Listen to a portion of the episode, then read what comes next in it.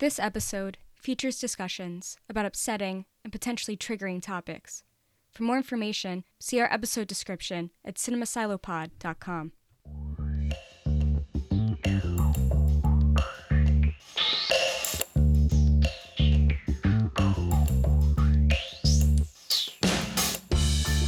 Welcome to the Cinema Silo, a podcast where three sisters recreate the post movie theater experience. I'm Frankee. I'm Jessie. And this is Annie.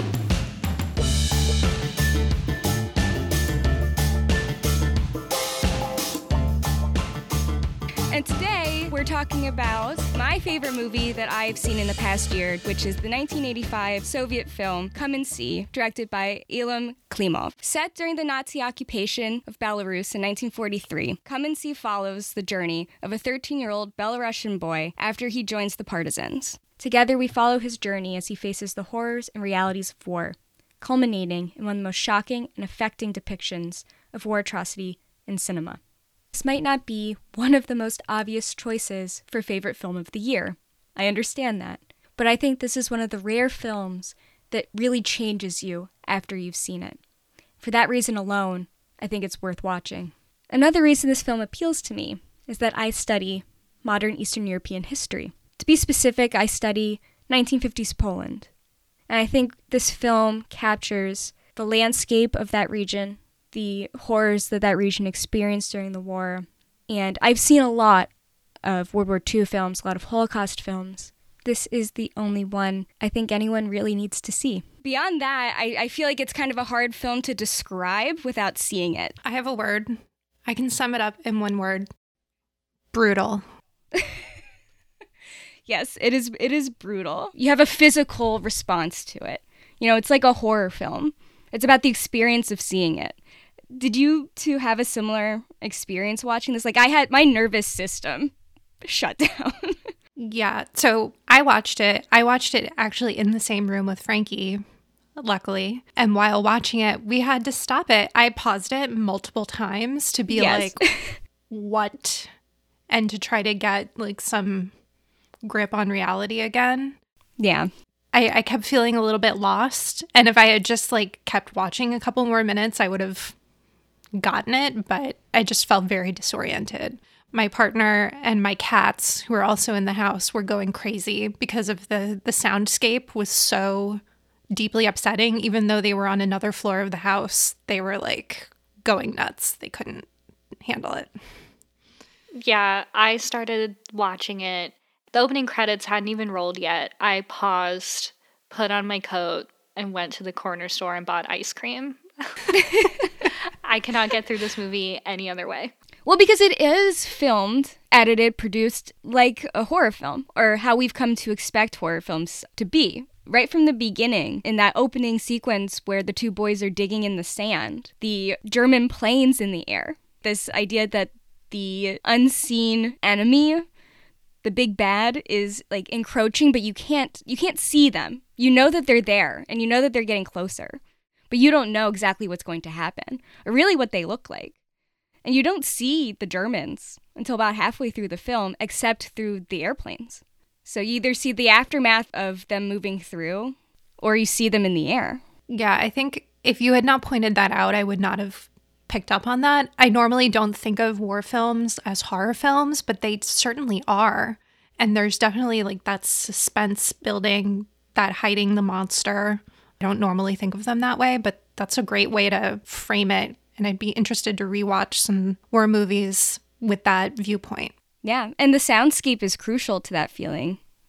It's deeply, deeply upsetting. It's like they thought, what are the sounds that we can make like a human body the most uncomfortable with? And yes, just yeah, threw them all together. absolutely. You have orchestral music and you have bombs and you have like the loss of sound that would happen for the person experiencing these bombs. And as an audience, right, you are so thrown off by that. And then he the, the director plays with you even more by incorporating this like creepy orchestral music. Including maybe most effectively Wagner. It just has so much baggage and just contributes totally to this idea of being able to turn back time. Because Wagner was used by the Nazis, right? What does that have to do with turning back time? Well, because he's playing this beautiful, you know, Ride of the Valkyrie, beautiful but, you know, evil because of this historical context. Can we talk about the opening scene? Yeah.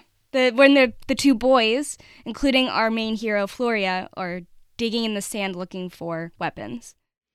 my god, and that other little boy, his friend, who's got like that creepy little old man voice and like dressed like an old general, very disturbing. I was felt very disoriented.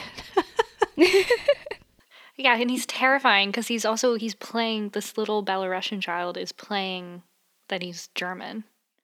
And he's also this like blonde little child. It, it was disorienting because I don't I didn't know who these kids were. Like I didn't know yet what was going on.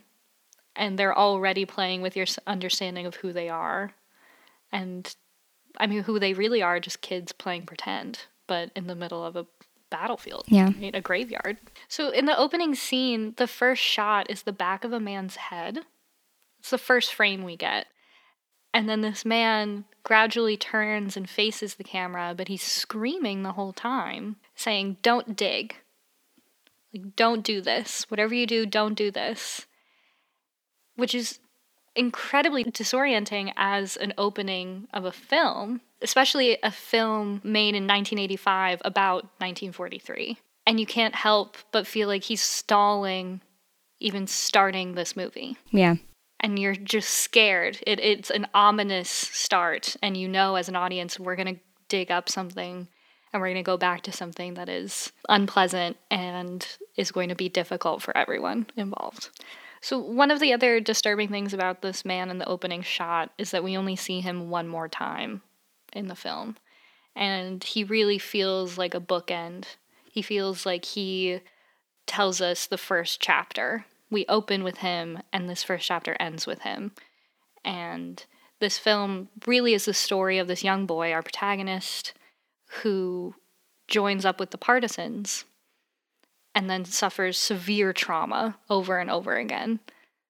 But this first chapter is really him still glorifying the idea of rebellion and thinking that he's doing an exciting, adventurous, good thing by joining up with the partisans. And much of the start of the film is watching him digging up a gun and going off with the soldiers to the camp and making jokes with his like baby sisters before he leaves leaving and then listening to the accordion in the soldiers camp and like dancing around and i mean he's like playing at being a soldier. He's not really in the war yet. That's a good observation about the man being bookends for the first half because the man is also there when he's in when it starts in the village and then that first half ends in the village when the boy goes back.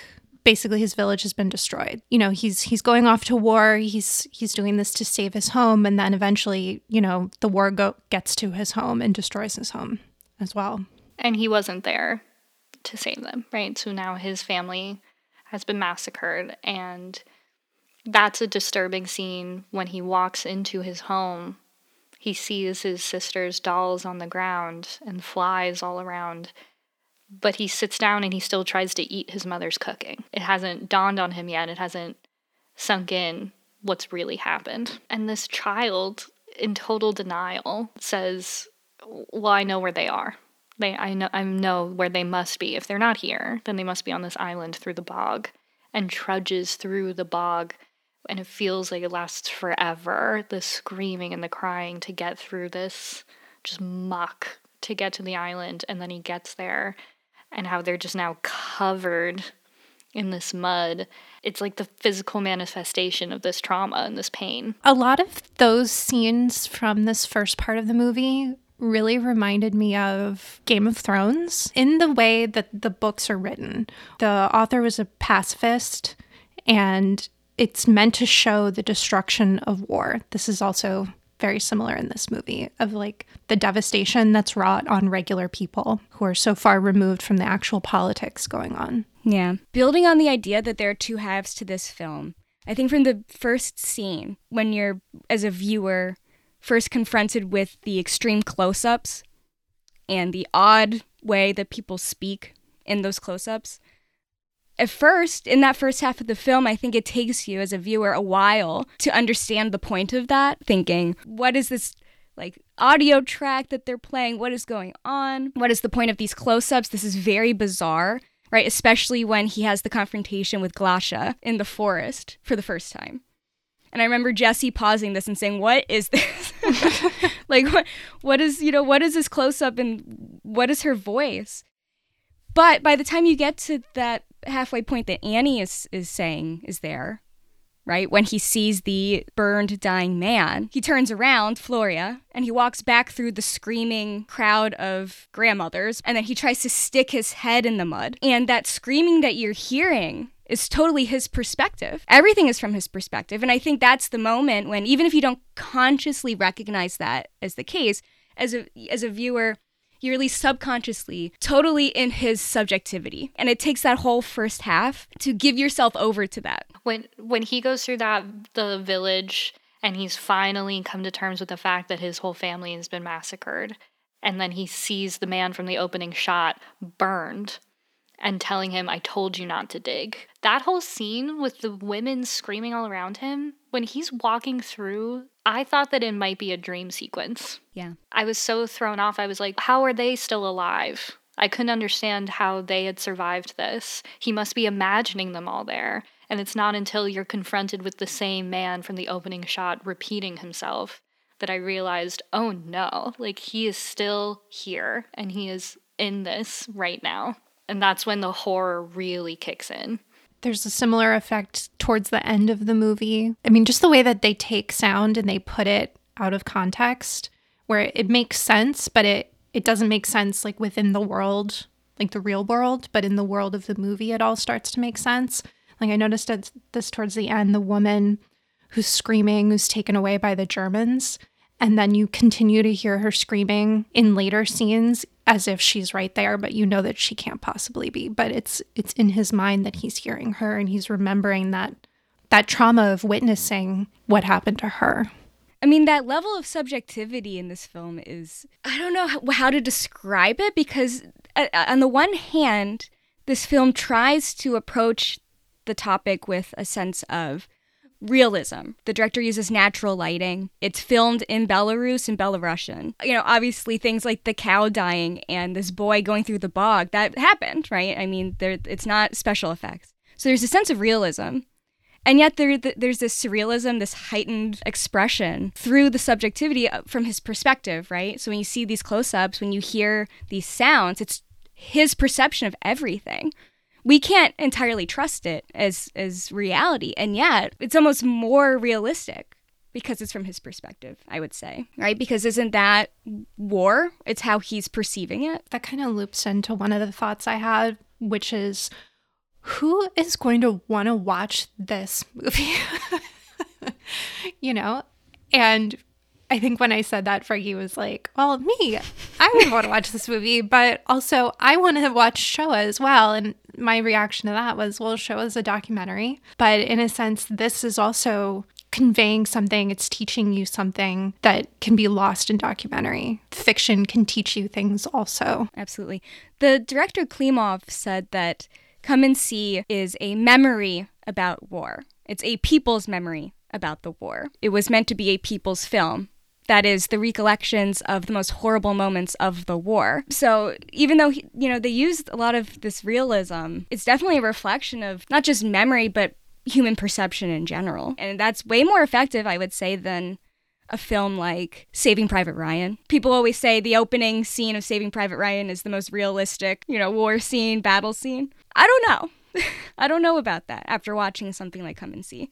What do you think? Didn't they say that it, it captured what it felt like, like the the craziness of the landing on on Omaha Beach and just like how chaotic it was and how not glorious it was. And yet the whole film of Saving Private Ryan, I would argue, is about how glorious the war was for the Americans ultimately. True. Right? That film is about American pride and what we did on D-Day and in the European theater. But this film is it's not just war film, it's an anti-war film. I think it's the most profoundly anti-war film I've ever seen. And and what does that mean to you? Like that this is an anti-war film? For me, it's it's not that it's it's not just that it's not glorifying war.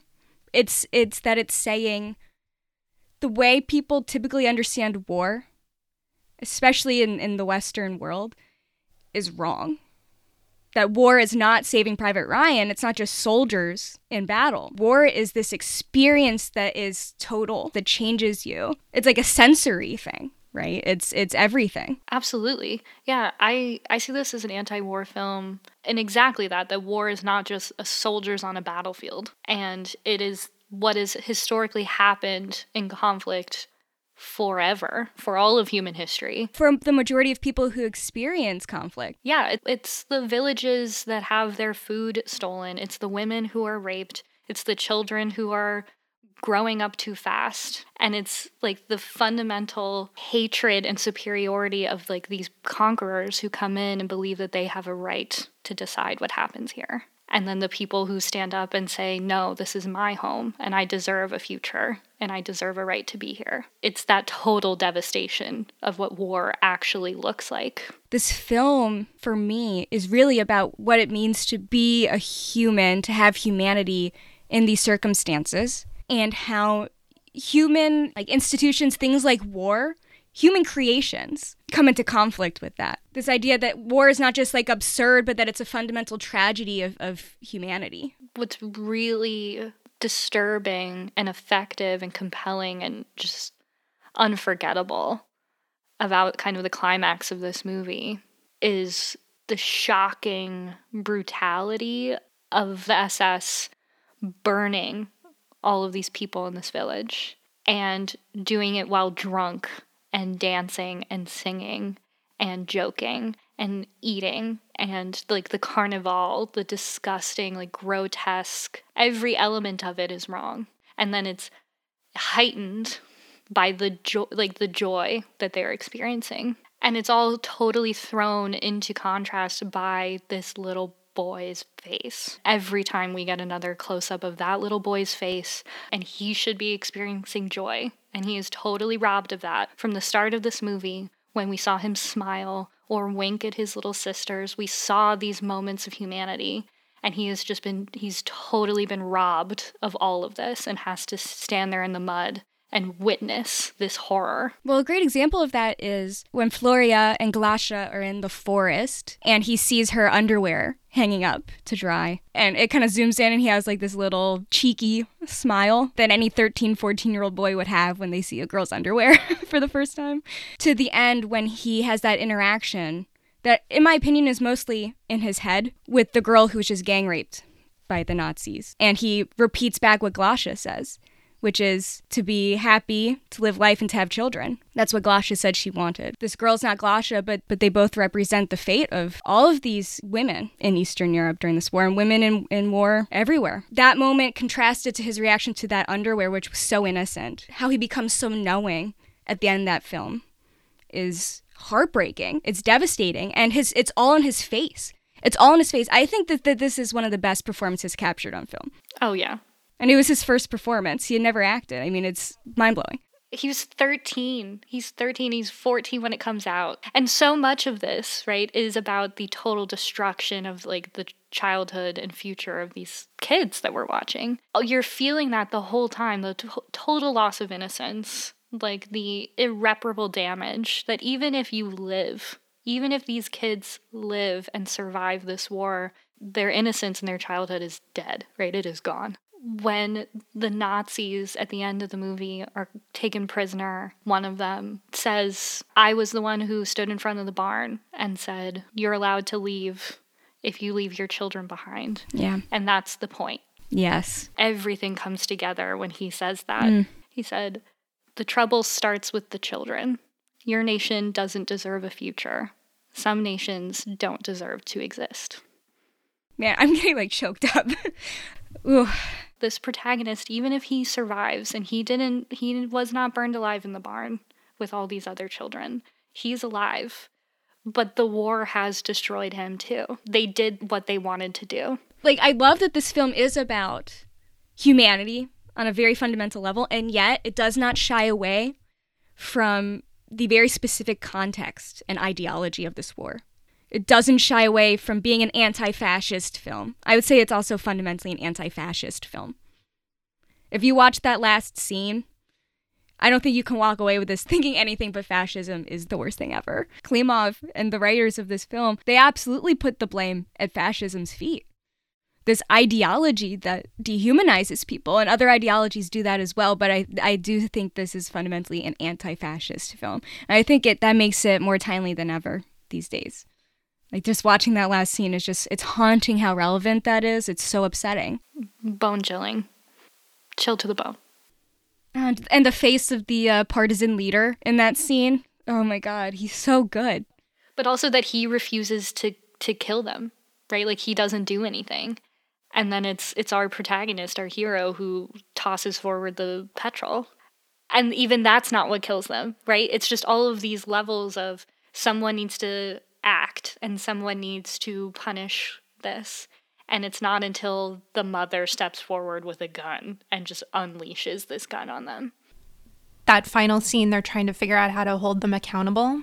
And they're saying, no, we're, we can't be held accountable. No one can be held accountable in war. The consequences of war are each individual person's actions and decisions. And those, all of those things all add up to war and the havoc that it wreaks. I think that very explicitly they're pointing out how wrong that argument is. Right. I mean, it's not just that it's war and bad things happen in war, it's that these people do bad things in war.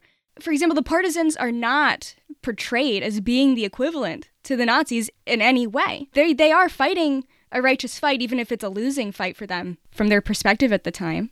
This film, I mean, it doesn't glorify them, but it definitely draws a line in how these participants in this war, like the the morality of it. Even in the end after they execute the Nazis and the collaborators, they don't set their bodies on fire. Like they've doused them in gasoline, but then explicitly throw that torch into the water and it's extinguished. They just leave their bodies there. And in the end, our hero, Floria, does not shoot baby Hitler. Because that baby, I, I think you can interpret that as that baby Hitler represents innocence. And even Hitler had that as a baby. And he cannot bring himself to do that after everything he's experienced. He still has that that ethic, that morality. It's totally different from the rest of the film. We have our hero see a poster of Hitler in the water and he walks up to it. You know, the plot of this film, the catalyst of it is that at the very beginning he digs up a gun and joins up in the resistance because now he has a gun. Throughout the whole movie, he never shoots this gun. And the first time he does is at the in the last few minutes. Right. And he shoots a poster of Hitler. And as we watch him do this, we then get a film reel in black and white of Hitler. And it's not the rise to power, which we always see, it's in reverse. You're taking back, and you don't know that it's in reverse at first that's it takes you a while to build up that understanding of what's really going on. You know that the film itself is being played in reverse. You don't know that every image is going back in time in his in Hitler's rise to power and the rise of fascism. Until he gets to baby Hitler. Watching it with Jesse, Jesse turned to me. She paused and she was like, "Is that baby Hitler?" I was like, "Yes." But is this the OG baby Hitler conversation? yeah.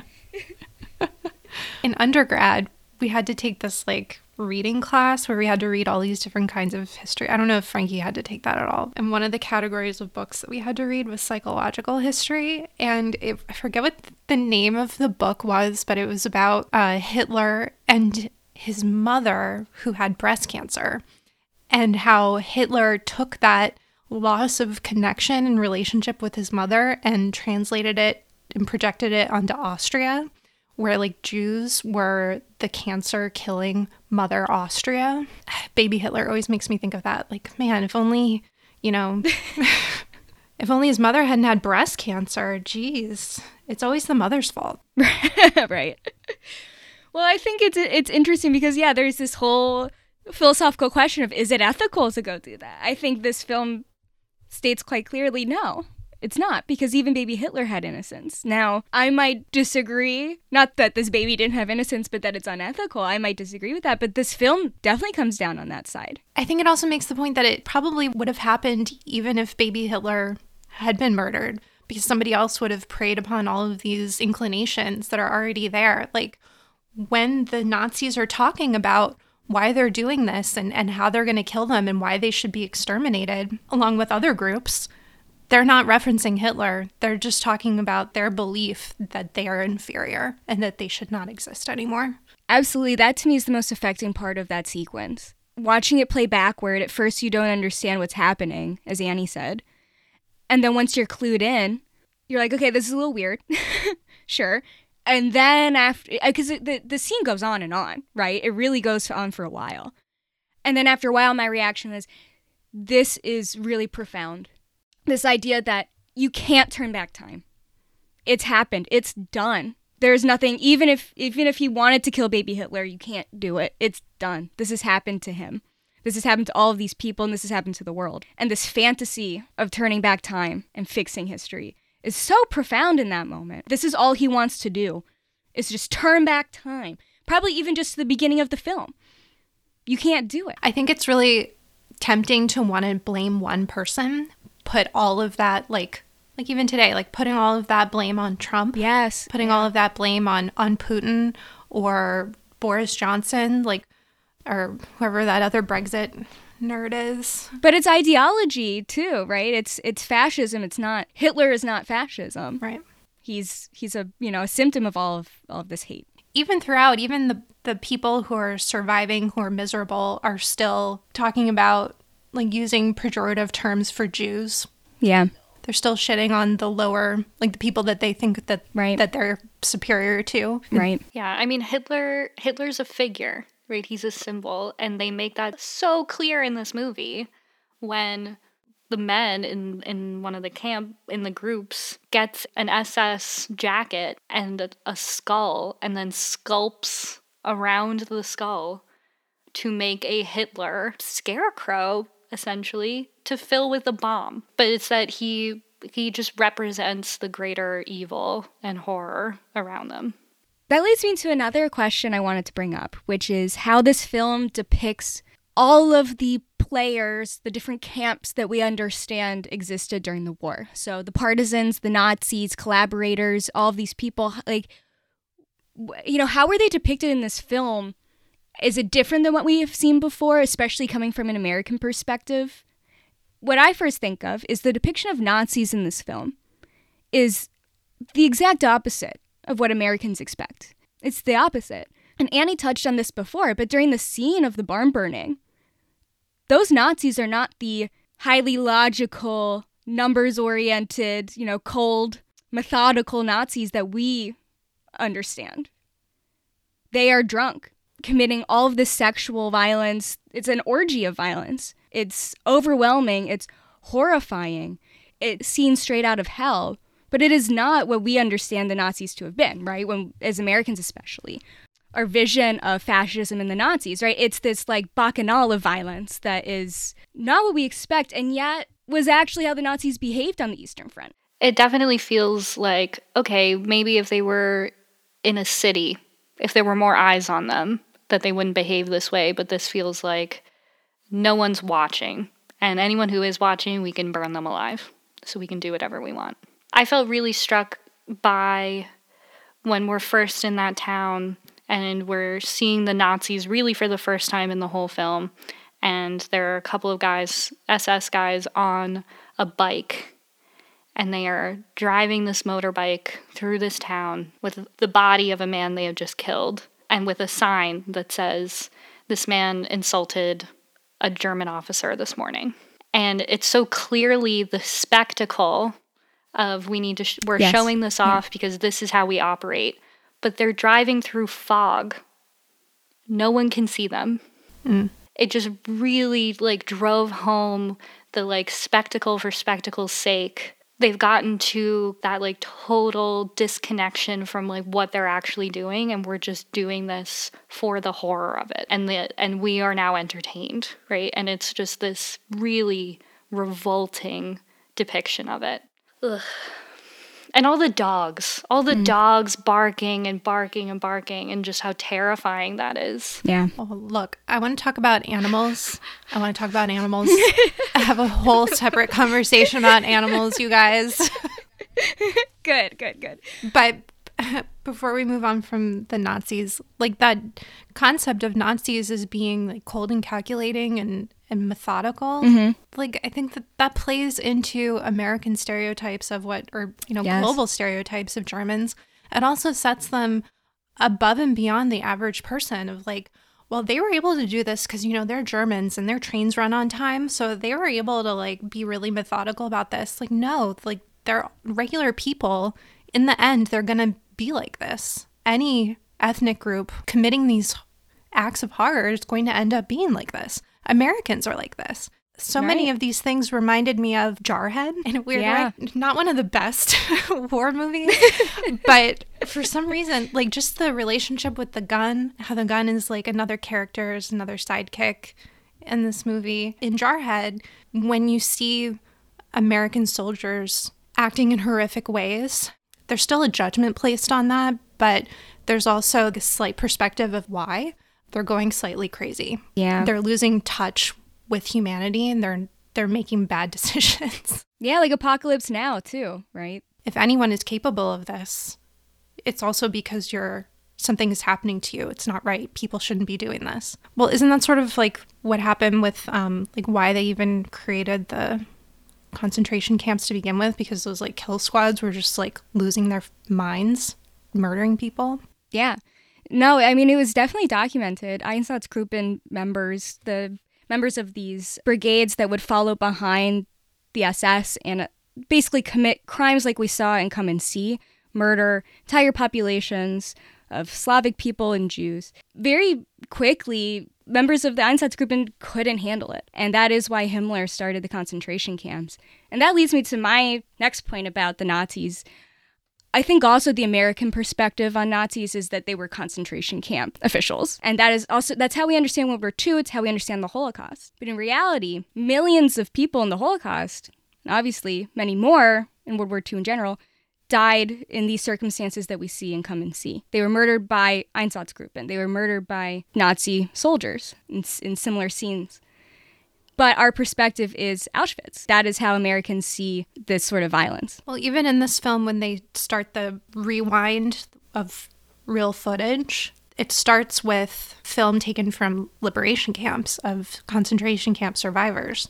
So even this movie, which is made by a Soviet filmmaker, it's not made by an American. It starts with that image because it's so gripping and everybody knows about it. Yeah, I think the use of that image also ties the whole film and the context of what the Nazis just said, right, which is that nations don't deserve to live, ties it into the broader context of the war and what the Nazis were doing across Europe. And then, you know, goes into the scene where time is playing backwards. And I think that sequence in general is just so powerful for that because it does kind of pull back. Because when you say that that nations don't deserve to live, you're saying that certain groups of people don't deserve to live. And it does tie it to an image that especially Westerners are familiar with. And it brings you back down to the reality of this happening to people.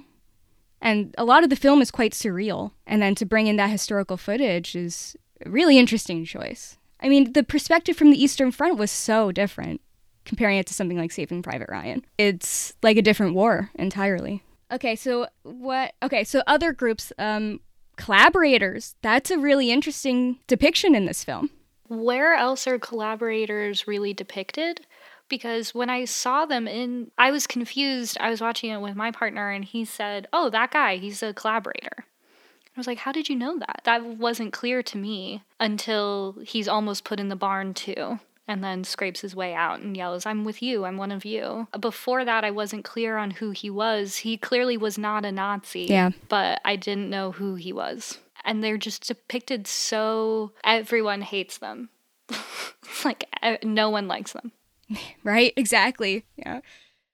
I think part of it is not knowing what languages are being spoken necessarily. Agreed. We're reading the subtitles.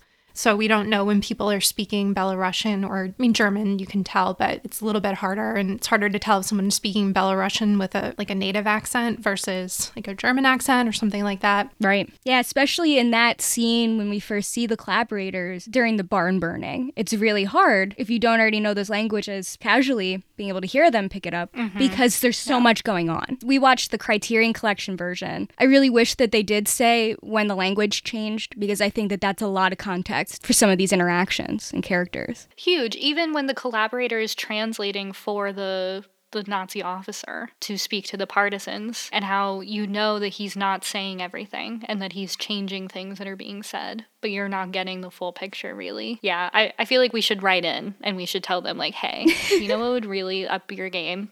Like add add the languages, like labels to your subtitles.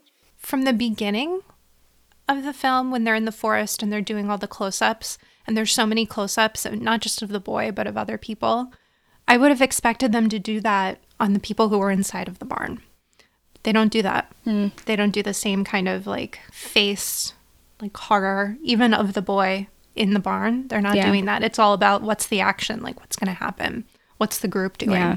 It's more about groups rather than individuals. Well, it's interesting what Floria perceives in that scene. When I think of that scene, the images that stand out, the close up of the Nazi man laughing when he throws the woman into the truck, the the monkey, the I think is it a tarsier, Jesse? Like what? the big eyed little monkey thing. Yeah, that's a tarsier. The Nazi woman eating a lobster. yeah. The the blaring the music. It plays into how overwhelming the scene is. When can we talk about animals? We can do that right now. Let's talk about animals, Jesse. Jesse had very strong reactions to the different animal cameos in this.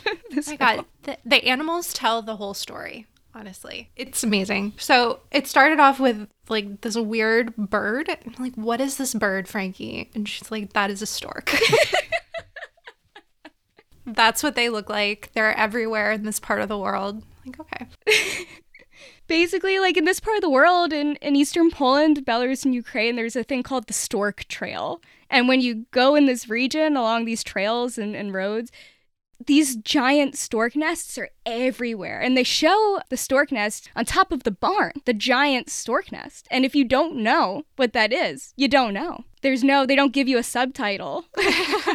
There's yeah, there's no like sign that comes up that just points to it that says stork nest. Yeah. but when it came up, Jesse turned to me and she said, Is that a stork nest?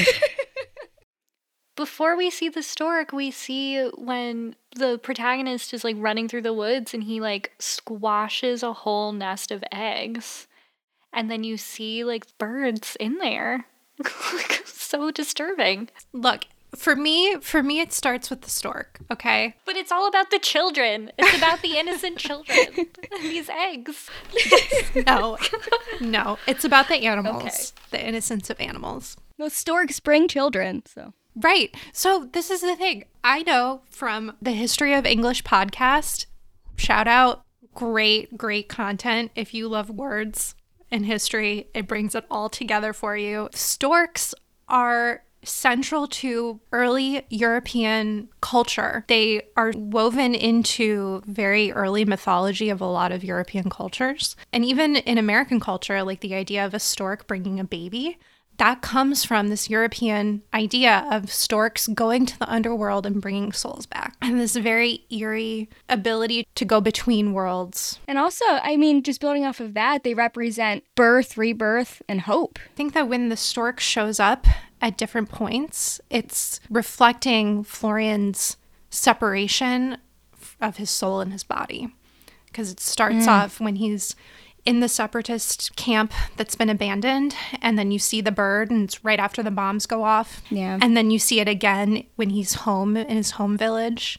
Right before he realizes that everyone's been murdered. So it's just these two major traumas right at the beginning. And then you're right, when he's like running through the forest after he's been left behind by the, sep- the separatists, he steps on the little bird nest. Ugh. And to think that was real, they really did that, obviously, like that's not special effects. Mm. But I think that that's also like the separatists too. It's not just children, but also eggs in a nest on the ground. Like visually, to me, that calls back the separatist camp. Twigs, like these little nests that they were in. Yeah. And then also, even before that, when he's being recruited by the separatists, and they take him, they drag him out of his house to create a show for the rest of the villagers so that there's plausible deniability about him joining. They throw him in the back with Nazi prisoner of war and like a chicken or a peafowl or something that's going to be Yeah. eaten, right? And so they're just sort of like three beings in the ba- thrown in the back of this truck that are just going to be sacrificed. And then what else? Then the German shepherds, which are just like synonymous for for Nazis, right? Mm-hmm. The cow. Oh, the cow. All right. This cow. Pour one out for the cow. yeah. The cow, the boy is the cow. The cow is the boy. At the beginning, when they bring him in into the separatist camp and he's he's got his new suit on, he's all ready. It's before they they march off to war. They're all posing for that picture at the beginning. What do they do? They bring the boy in, they put him right in the front, and then they bring the cow in. The cow has like a message on the side. It says something like, "Eat me before the Nazis do." Then the cow in the in the field, the cow gets shot, the boy survives, but a part of the boy dies, like the cow. And the, the boy curls up next to the cow and sleeps and wakes up. The cow is dead. And then he tries to like cut up the cow for food. That doesn't work. He ends up getting drawn to that village. Like that whole second horrific part of the movie begins from from the death of the cow. Then again, ugh, with the barn burning, the Nazi soldiers take a photo with the burning building behind them and and they're together. And then what do they do? They bring the boy in mm-hmm. and they pose him like he's a like he's a cow. And also in that scene, they destroy the stork's nest on top of the, the burning church. I think actually one of the collaborators destroys it, if I remember correctly, which is an interesting choice. so what is the myth of like what are the consequences of destroying a stork's nest I don't know. In my opinion, that the destruction of the stork's nest in that scene plays into what the Nazi says later, which is to destroy the nation, you killed the children. You destroyed the children. Is just, uh, you know, like the burning of the church in the scene where he says, you can leave if you leave the children behind, right? When you destroy the stork's nest, you're disrespecting their culture and you're destroying the possibility for the future, right? Because of what the stork represents, right? Birth, rebirth, the soul, children. So not only are you destroying the people, you're destroying the culture, you're destroying the future. yeah. Oh this i'm reading this thing that says that many slavic cultures had a unique form of afterlife in like in their pagan mm-hmm. beliefs and that they believed that the soul of the deceased would pass into a bird commonly a stork or mm. another kind of bird and then travel for 40 days towards the underworld Do you think any of this is uh, covered in the 2016 Storks animated film starring our favorite guy, Andy Samberg? No. but I think I think in that scene that the nest represents the Belarusian people. You're not just killing the stork, you're killing the nest. You're this is the destruction of this place. Okay, and then the tarsier. Yeah, and the tarsier and the prawn or the lobster, I can't remember which, are just very like strange. And I mean, I think that they looked Yeah. a lot like the tarsier looked a lot like the general or whoever that guy was supposed to Mm. be, that high ranking Nazi. And they're exotic and they're not native to that land. The tarsier is also very like I don't know. Whenever I see exotic animals being held in captivity, I always feel terrible for them because it's that's not where they're supposed to be.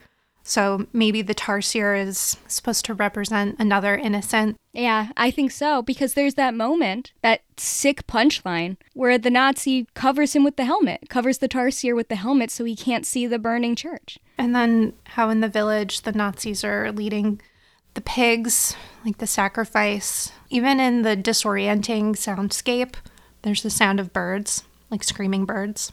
Yeah, animals are very strong in this movie. Once I started seeing them, I couldn't stop seeing them everywhere. No, it's a very effective the use of animals. It, it, it also, I mean, like the film itself, it straddles the line between realism, the cow, and surrealism with the tarsier. right? Yes, yes. But they're both very effective. I mean, that cow, the moment with the cow is like indelible. You know, you're you're just I even thinking of it now, just seeing the cow in his eye as he's dying. It feels really wrong for this director to have shot a cow. Like while I was watching it, I kept thinking of all of these decisions that the director was making that felt really fraught. The cow scene in particular, in that he's clearly using live ammunition throughout this whole film, and he is shooting bullets like four inches over this little boy's head the fact that he has a 13 year old boy performing this whole movie. Part of you that can't stop thinking, is this boy going to be okay? Mm. Not the protagonist, but this actor. I don't feel okay watching it, and he is living it. No, it makes it makes The Shining look like Toy Story. totally and i yeah i agree it's it's upsetting to see because especially from our perspective in 2021 watching this film in the united states millennials, we have a certain set of values. I don't know what the perspective on this would have been in the Soviet Union in 1985. We we kill cows to eat them and we don't see it. If you think about how many cows are are killed for food and food that can go to waste. I'm okay with this cow dying because it created this movie. It can live on in this very unique, special way. You know, that's also my instinct. But then when I think of that, I'm like, well, if this movie sucked, I wouldn't like it. if this movie was bad, I'd be like, I can't believe they killed a cow for this. but it is a thing where if knowing that that cow actually died in that scene, it's incredibly problematic from our view today. At the same time, the stakes of this film right? It, it does elevate them. Stakes. Oh my God. it elevates it at a crucial moment in the film, right? Which is the night, it's overnight, it's the night before the church burning.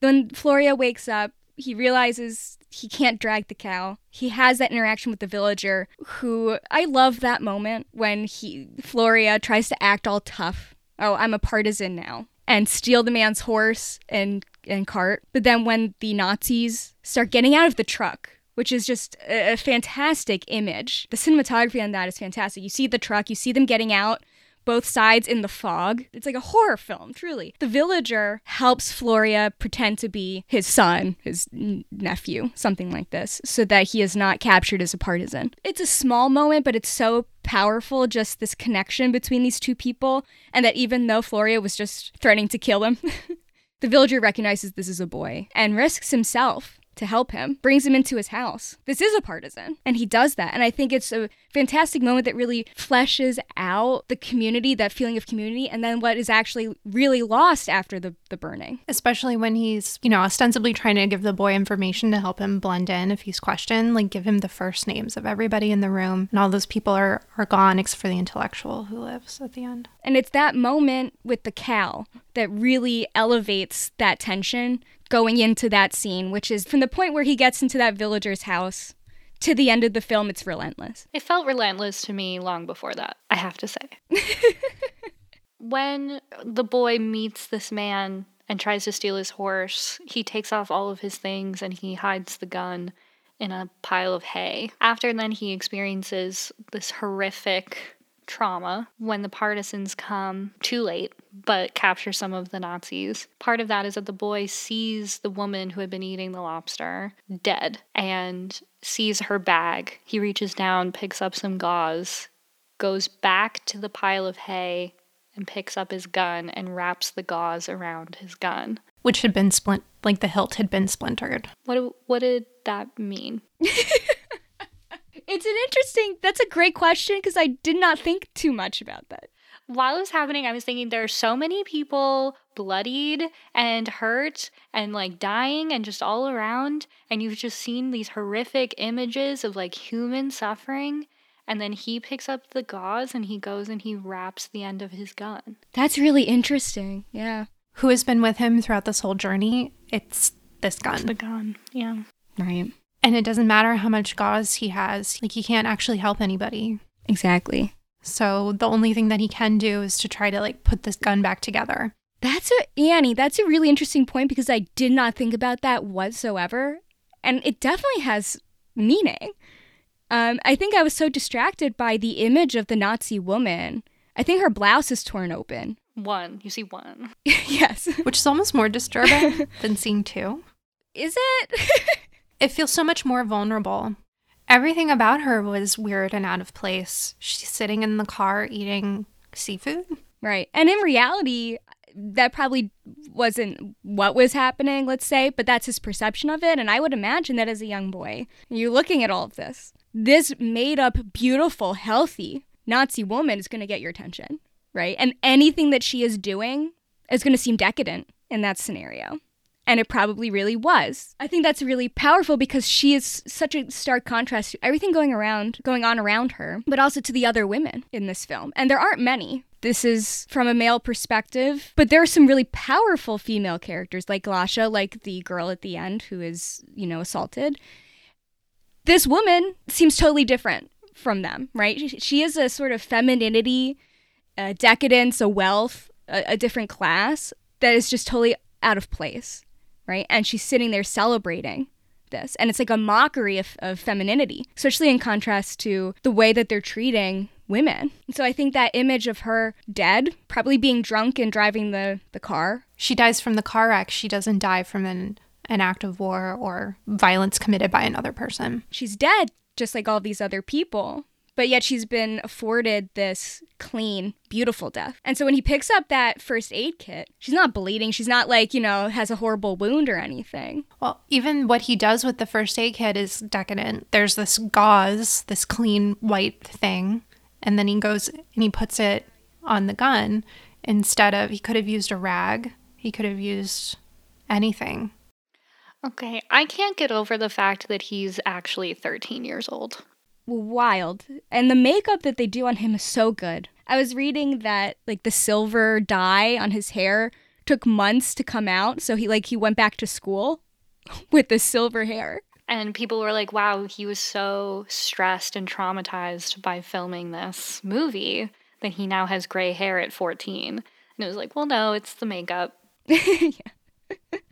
yeah. I think also it helps that this movie was filmed chronologically. I'm sure that helped Klimov get this performance from this young boy. He is experiencing all of this in that order.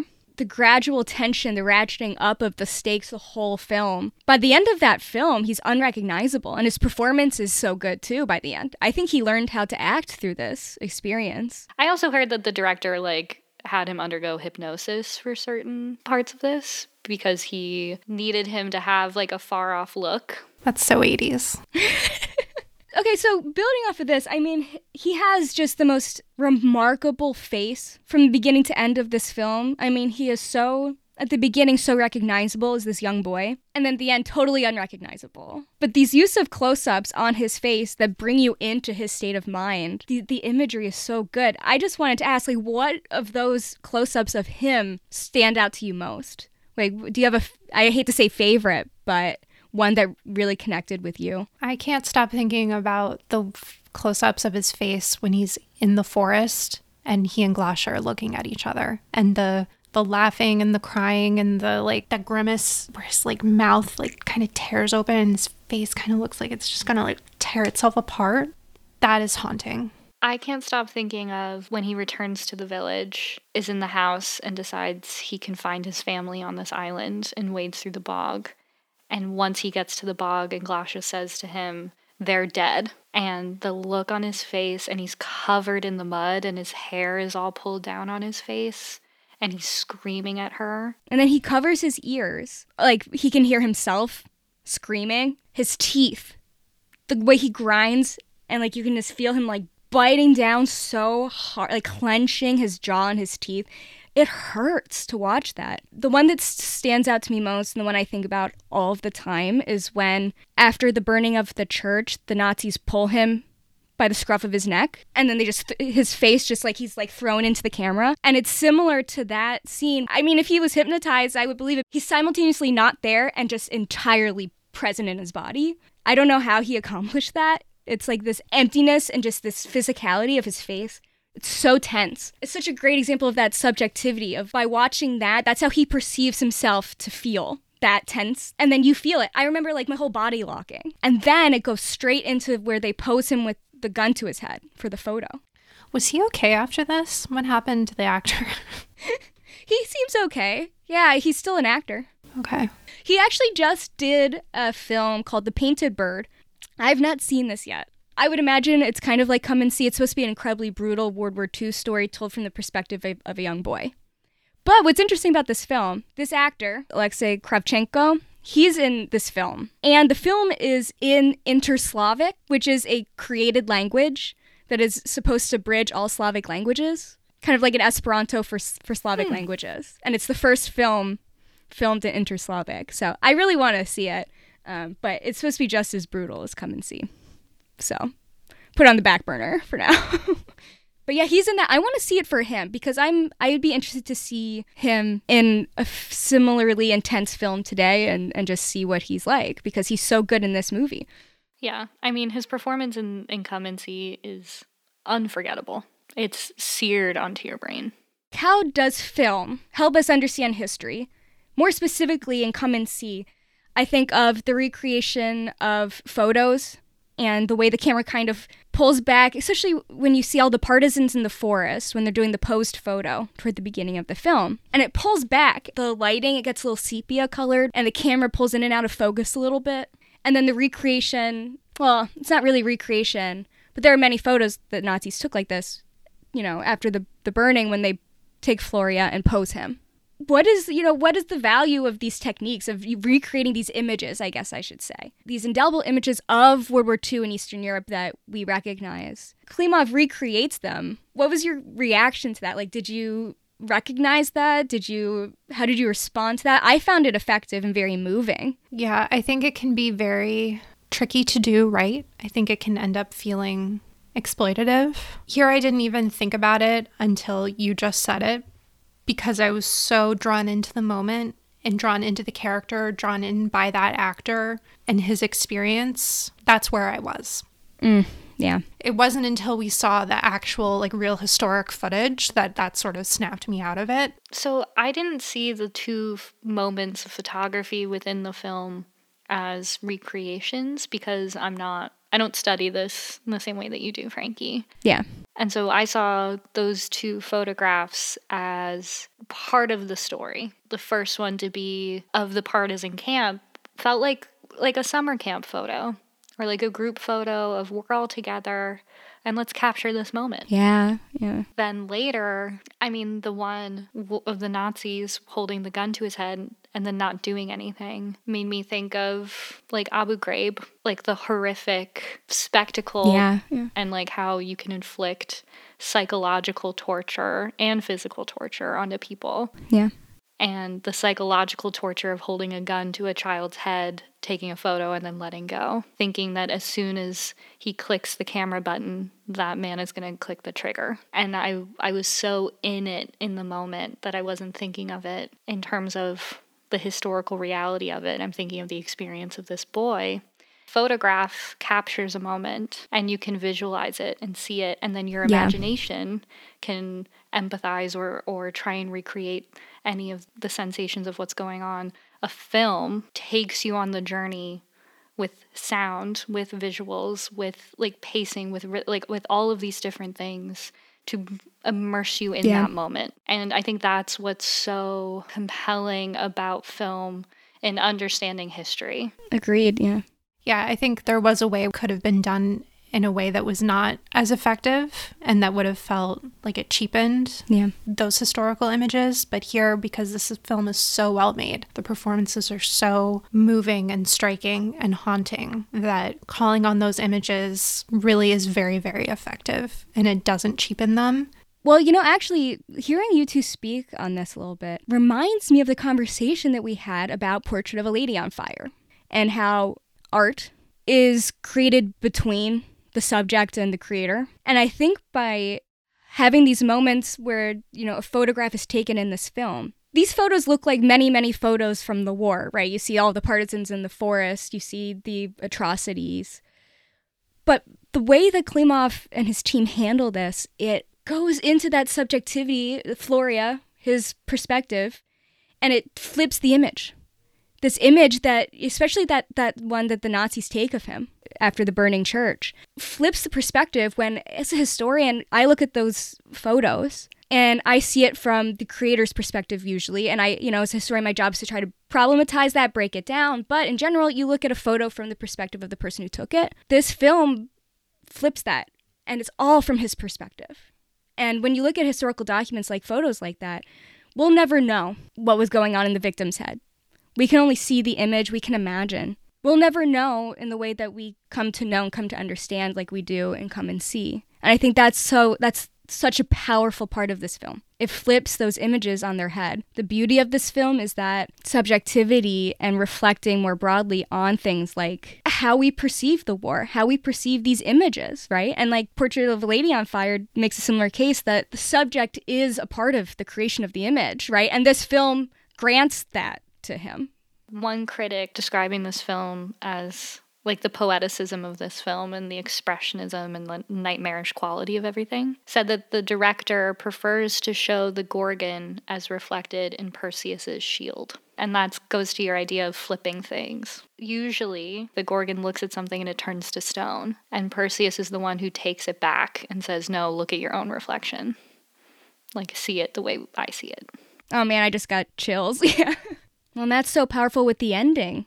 Annie, do you want to talk a little bit about how you might fit the ending of this film into that framework? At the end, the first time we see the protagonist shoot his gun, he we see him walk up to a puddle, like a river, and the camera slowly pans down to show us that he's pointing his gun not at a reflection of himself, but of a portrait of Hitler. He's going to shoot this. To me, what was kind of the halfway point. Right. The first major horrific trauma he experiences, and he looks down at the mud and puts his own head into the mud to, you know, effectively like kill himself and suffocate, and they have to pull him back out. And now we've gone so far away from him feeling overwhelmed and like he can't go on. There isn't a gun pointed at himself or even his own image. It's at the reflection of the Gorgon. It's yeah. it's Hitler, who is a reflection of all of the terror and horror all around him. Mm, that's so powerful. The original title of this film was Kill Hitler.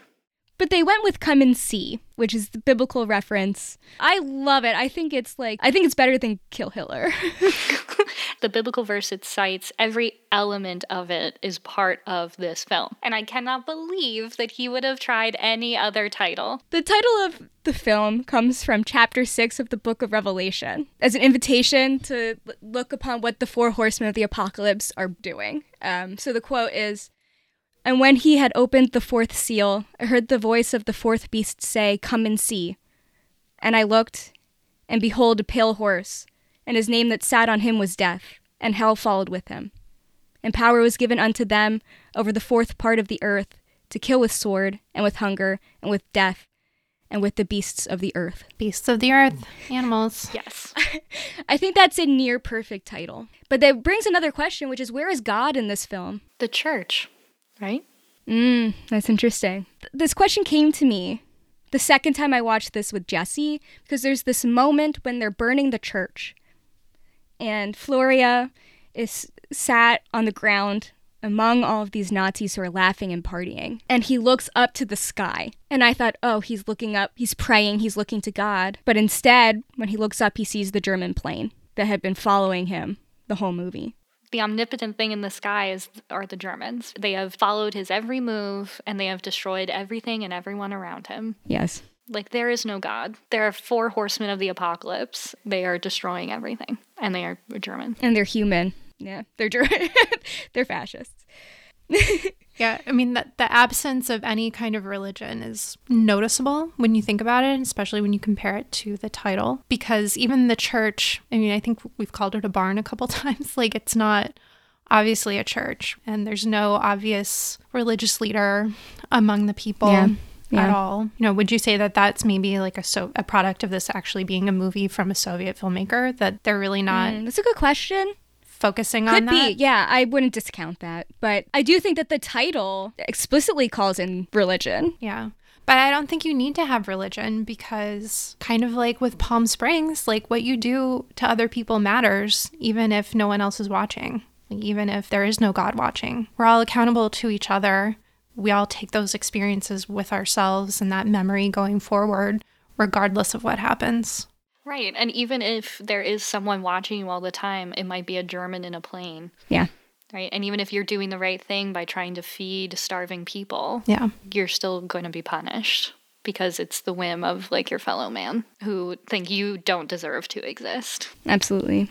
Yeah. And it's all about witnessing, right? Not only is Floria witnessing, but in I I think the viewer is. I certainly left this film changed, and I don't think I can say that about many movies. I still think about it a lot, and I think it calls you to sit with this. This isn't a movie that you just recommend to people because it was good. This is a movie you recommend to people because you know it it'll change their life and their perspective. And I think that's a part of witnessing. Witnessing is not just like knowing that something happened. Witnessing is ha- having it become a part of the way you think about things, remembering actively. Yeah. The author of the novel on which this film is based, who then also co wrote the screenplay with the director, he himself had fought with the Belarusian partisans as a teenager and himself had witnessed so much of this.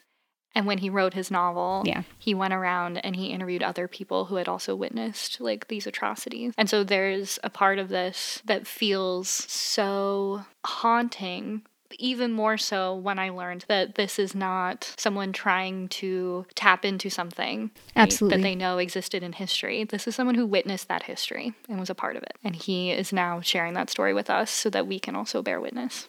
I also think about this in the context of how this film depicts Jews. Jesse asked me during the film about this because there was a moment. It was when the partisans were going to set up the Hitler scarecrow. survivors from the village were out looking for food. They were going to set up this Hitler scarecrow. They came across some anti Semitic propaganda that the Nazis were f- throwing out on flyers. I stopped it and I asked you if, just to double check, like they're not Jewish because we hadn't seen any Jewish people.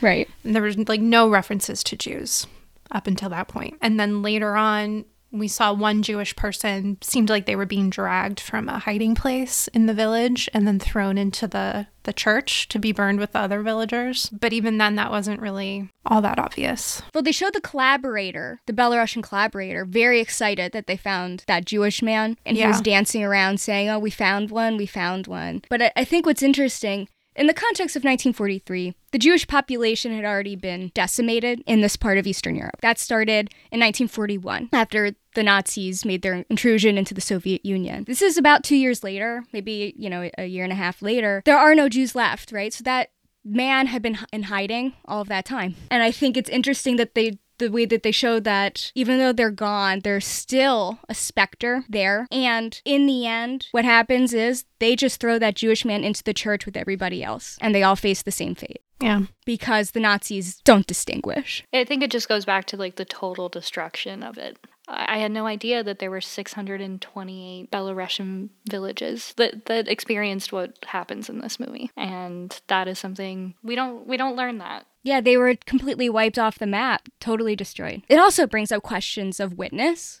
You know, who stands as witness? Who can stand as witness? And I think this this film is very much from a Belarusian perspective. We're seeing that perspective. Who is left to witness for the Jews of this village who have been gone? They're they are totally gone. There is nobody to witness for them. And so even though this boy, we don't know if he survives this war. And that last shot, that tracking shot where he just disappears into the crowd, you can't see which one he is.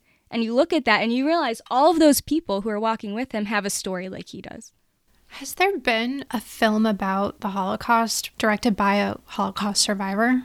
Roman Polanski, the pianist, which is an interesting comparison to this film because it's also about someone who survives these things and is a witness. I can't think of any other major examples. For me that that would be the big example. Which like, you know, like this film which was written by someone who experienced this, it's about witness. The director said, "I knew this was going to be a really brutal film, and people would might not be able to watch it." And the screenwriter, Ad- Adamovich, he said, "Let them not watch it. Then, this is something we must leave after us as evidence of war and as a plea for peace." Is the violence in this film too much? Can you even depict on film the level of brutality of this war? Is it even possible? But what violence do we really see? I mean, we don't see the, the villagers be shot at the beginning. We see people being shot at, but do we actually see someone shot? I mean, I can't even, if we do, I, I can't remember. The violence is implied, the violence is going on off screen the whole time, and it's terrifying. This movie is two and a half hours long. And for me, the first 35 minutes I was antsy and I knew something, it was going to get so much worse. And I was just like rocking back and forth, eating my ice cream, thinking, when is this going to happen? I keep referring to that like kind of 35 minute mark as like, well, that's the first half of the movie and then the second half of the movie, which is the next two hours of just intense brutality. Yeah. Frankee, I got to say, when you told me that the best movie you watched in the year 2020 was the 1985 Soviet film Come and See. I gotta say, I was a little mad at you. and I was like, am I really gonna have to sit and watch this two and a half hour movie about a Belarusian boy experiencing brutal trauma in 1943? and um, yeah, that first half hour, I continued to feel that. And then I was like, this may be one of the greatest movies ever made. this is a, this is simply and like not up for debate. Like this is a masterpiece. Yeah. Thank you for making me watch it. You're welcome. Yeah, it's a masterpiece I never want to watch again. I think it's the perfect horror film. It's the perfect war film. It's the perfect anti-war film, and it's so much more than all of that too. And uh, you know who else agrees is Roger Deakins, who lists this movie as one of his favorite movies of all time. He was hugely influenced by it in the production of 1917, for which he won the Oscar. He has spoken about his love of this film in the past year, year and a half, especially. Another film that was influenced by this is Son of Saul, the 2015 Hungarian film about the Sonderkommando in Auschwitz, which is filmed similarly to 1917 as like a long tracking shot. I think it's really interesting to look at Come and See's influence, its legacy on these types of films. When I see these techniques used in something like Come and See, you know, I think, okay, I've said this word so many times, but like subjectivity. Wow, this is really profound, right? It's from his perspective, it's radical, and how he sees things in a heightened way, the expressionism of that. And yet, when I see it in something like 1917 and Son of Saul, I really question at, at points is this subjectivity or is it like gamifying? Does it help us get into the experience and the perspective of this, or is it turning it into a video game? And I'd say I like 1917 and Son of Saul. And yet I think that's also problematic, what happens here in Come and See, and then taking to an extreme in those films, I would say. Yeah, I mean, in 1917, it was like, okay, see a prestigious, like, British actor unlock the next level. Here's Andrew Scott. Oh, there's Colin Firth. Now we're at Benedict Cumberbatch. Level unlocked. but I did feel that I understand how this fits into the story and creating an immediacy. And I understand that this cinematography, I understand what he's doing. But it also feels like they're flexing their ability to do something. Right. In this film, every extreme close up, every wide angle shot, Yeah, every steady yeah. cam, every use of every like tool of cinematography meant something. It was purposeful, it was deliberate, and it was necessary. Hmm. I mean, 1917 really did have that feel of like, I've played Zelda. And it did feel like the same way of like you need to get to a certain point, like you're running around, Yeah. like even like that perspective. Yeah. Son of Saul like had such a narrow depth of field, like focus, Yeah, that's true. and it seemed to be more like instead of you're on a journey, Or it's like a, a quest. quest, yeah. Yeah, exactly. Right. Yes, a quest. Exactly. But Son of Saul was just more like you're definitely in this person's perspective. Mm-hmm. Come and See was not just limited to Florian's perspective, but it was his experience. Even if conveying his experience meant that you had to leave his perspective and show something else. Yeah, and that's the surrealism, which I think makes the film almost more realistic in its depiction of his perspective, which is that we don't experience and remember things as they actually happen. We remember how they made us feel. I think what Come and See does is it's not just trying to be realistic, be subjective, be from a certain perspective and follow it radically and intensely, like, you know, in 1917 in Son of Saul. It's also about making you feel the way he feels. And sometimes that is better served by something that is surreal, heightened expressionism, getting into his perspective. I mean, we're looking at him. It's supposed to be from his perspective this whole film. So what we're seeing is not him. He can't see himself. We only see how he thinks he looks or how he is feeling. And I think that that is almost more truthful to the emotional journey, the his, the history of this than something like Son of Saul in 1917, which again, I enjoy those films a lot. I really, I think they're technically very good. And yeah, I think what makes this film a masterpiece is that it goes beyond that. Yeah, I agree. Okay, so it took Klimov eight years to get the censors to approve this film.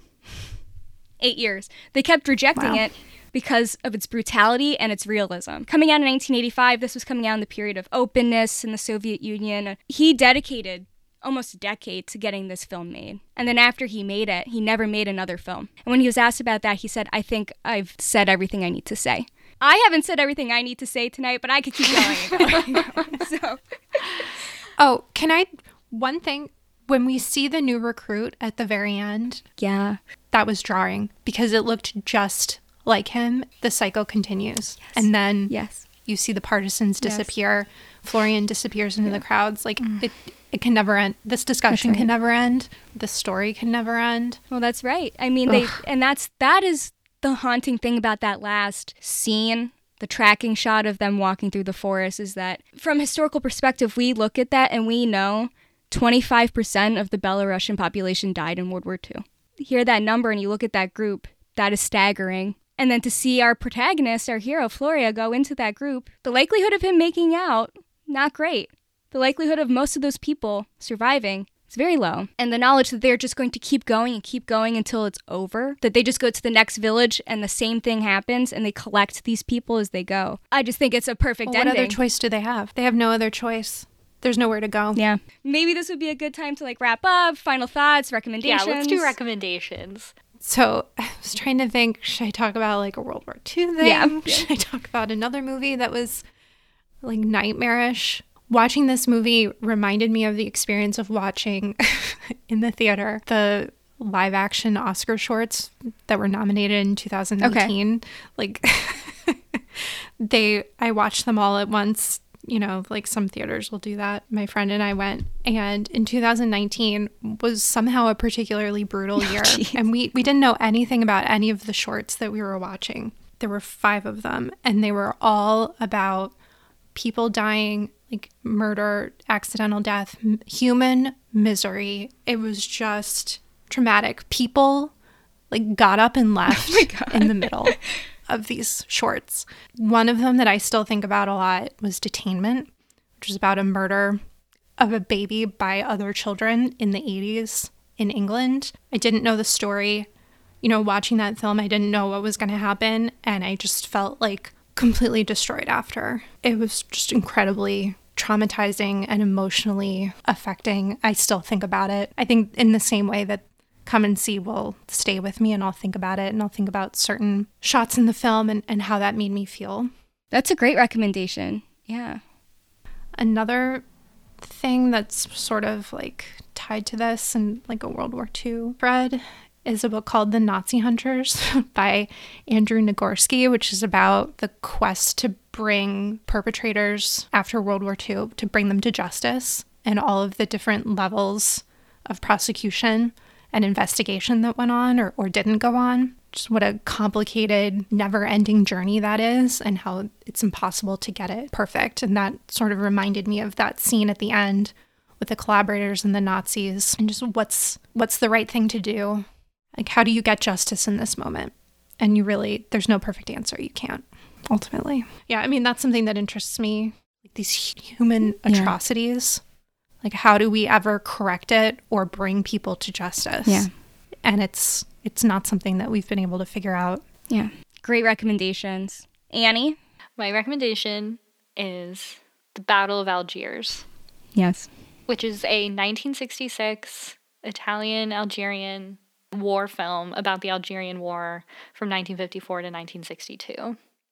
And it's about like insurgent groups and the state and like er, like guerrilla warfare and they show some really disturbing things about the colonial power trying to contain resistance with like torture And the reason that I want to recommend this movie is because it, it that's this is another movie that the approach is hyper realistic. Well, and that's another war movie where someone who experienced that war, the actor who played Jafar, he was actually in the Battle of Algiers. Yeah, it's almost all non professional actors, and they had lived through the real battle. Yeah. My understanding of film as a medium to interrogate what war actually is like changed when I saw this film. And now, after seeing Come and See, I feel another change. So I recommend The Battle of Algiers. That's great recommendation. Okay. Frankee, what's your recommendation? I'm sure you've got tons. I have so many things I want to recommend, and actually, what I'll probably do is that when this drops, I I will have a recommended list because I have so many. I thought about Shoah by Claude Lanzmann and discussions of witness and place, how the war and the Holocaust look different from the Eastern European perspective. What I'm going to go with is Andrei Tarkovsky's Ivan's Childhood, which was a influence on Klimov in making this film. Ivan's Childhood is a Soviet film from 1962, and it follows a young 12, 13 year old boy from his perspective through the Soviet Union during the war after he loses his parents.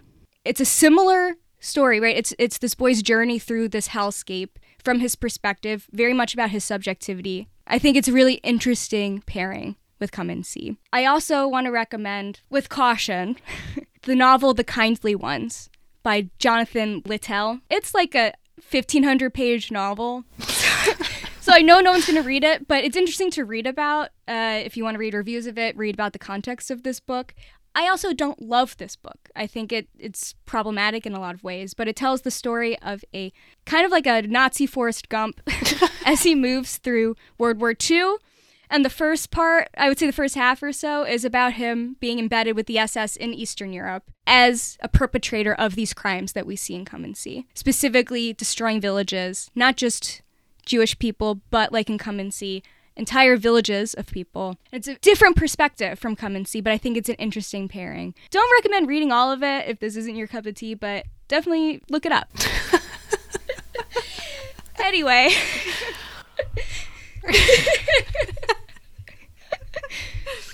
I think it's hard to recommend things after come and see because it's such a singular experience. I mean, so honestly, my recommendation is watch Come and See. Don't put it off. I know it sounds tough, but it's so good. Thanks for tuning in today. Next week, we'll lighten things up with our first free reelin episode. We'll talk about a variety of movie related chat share some listener responses to our first series, and reveal the theme of our next series. In the meantime, keep in touch. Leave us a rating and review over on Apple Podcasts. Visit our website at cinemasilopod.com. Hit us up on Twitter and Instagram at cinemasilopod. See you next time in the silo.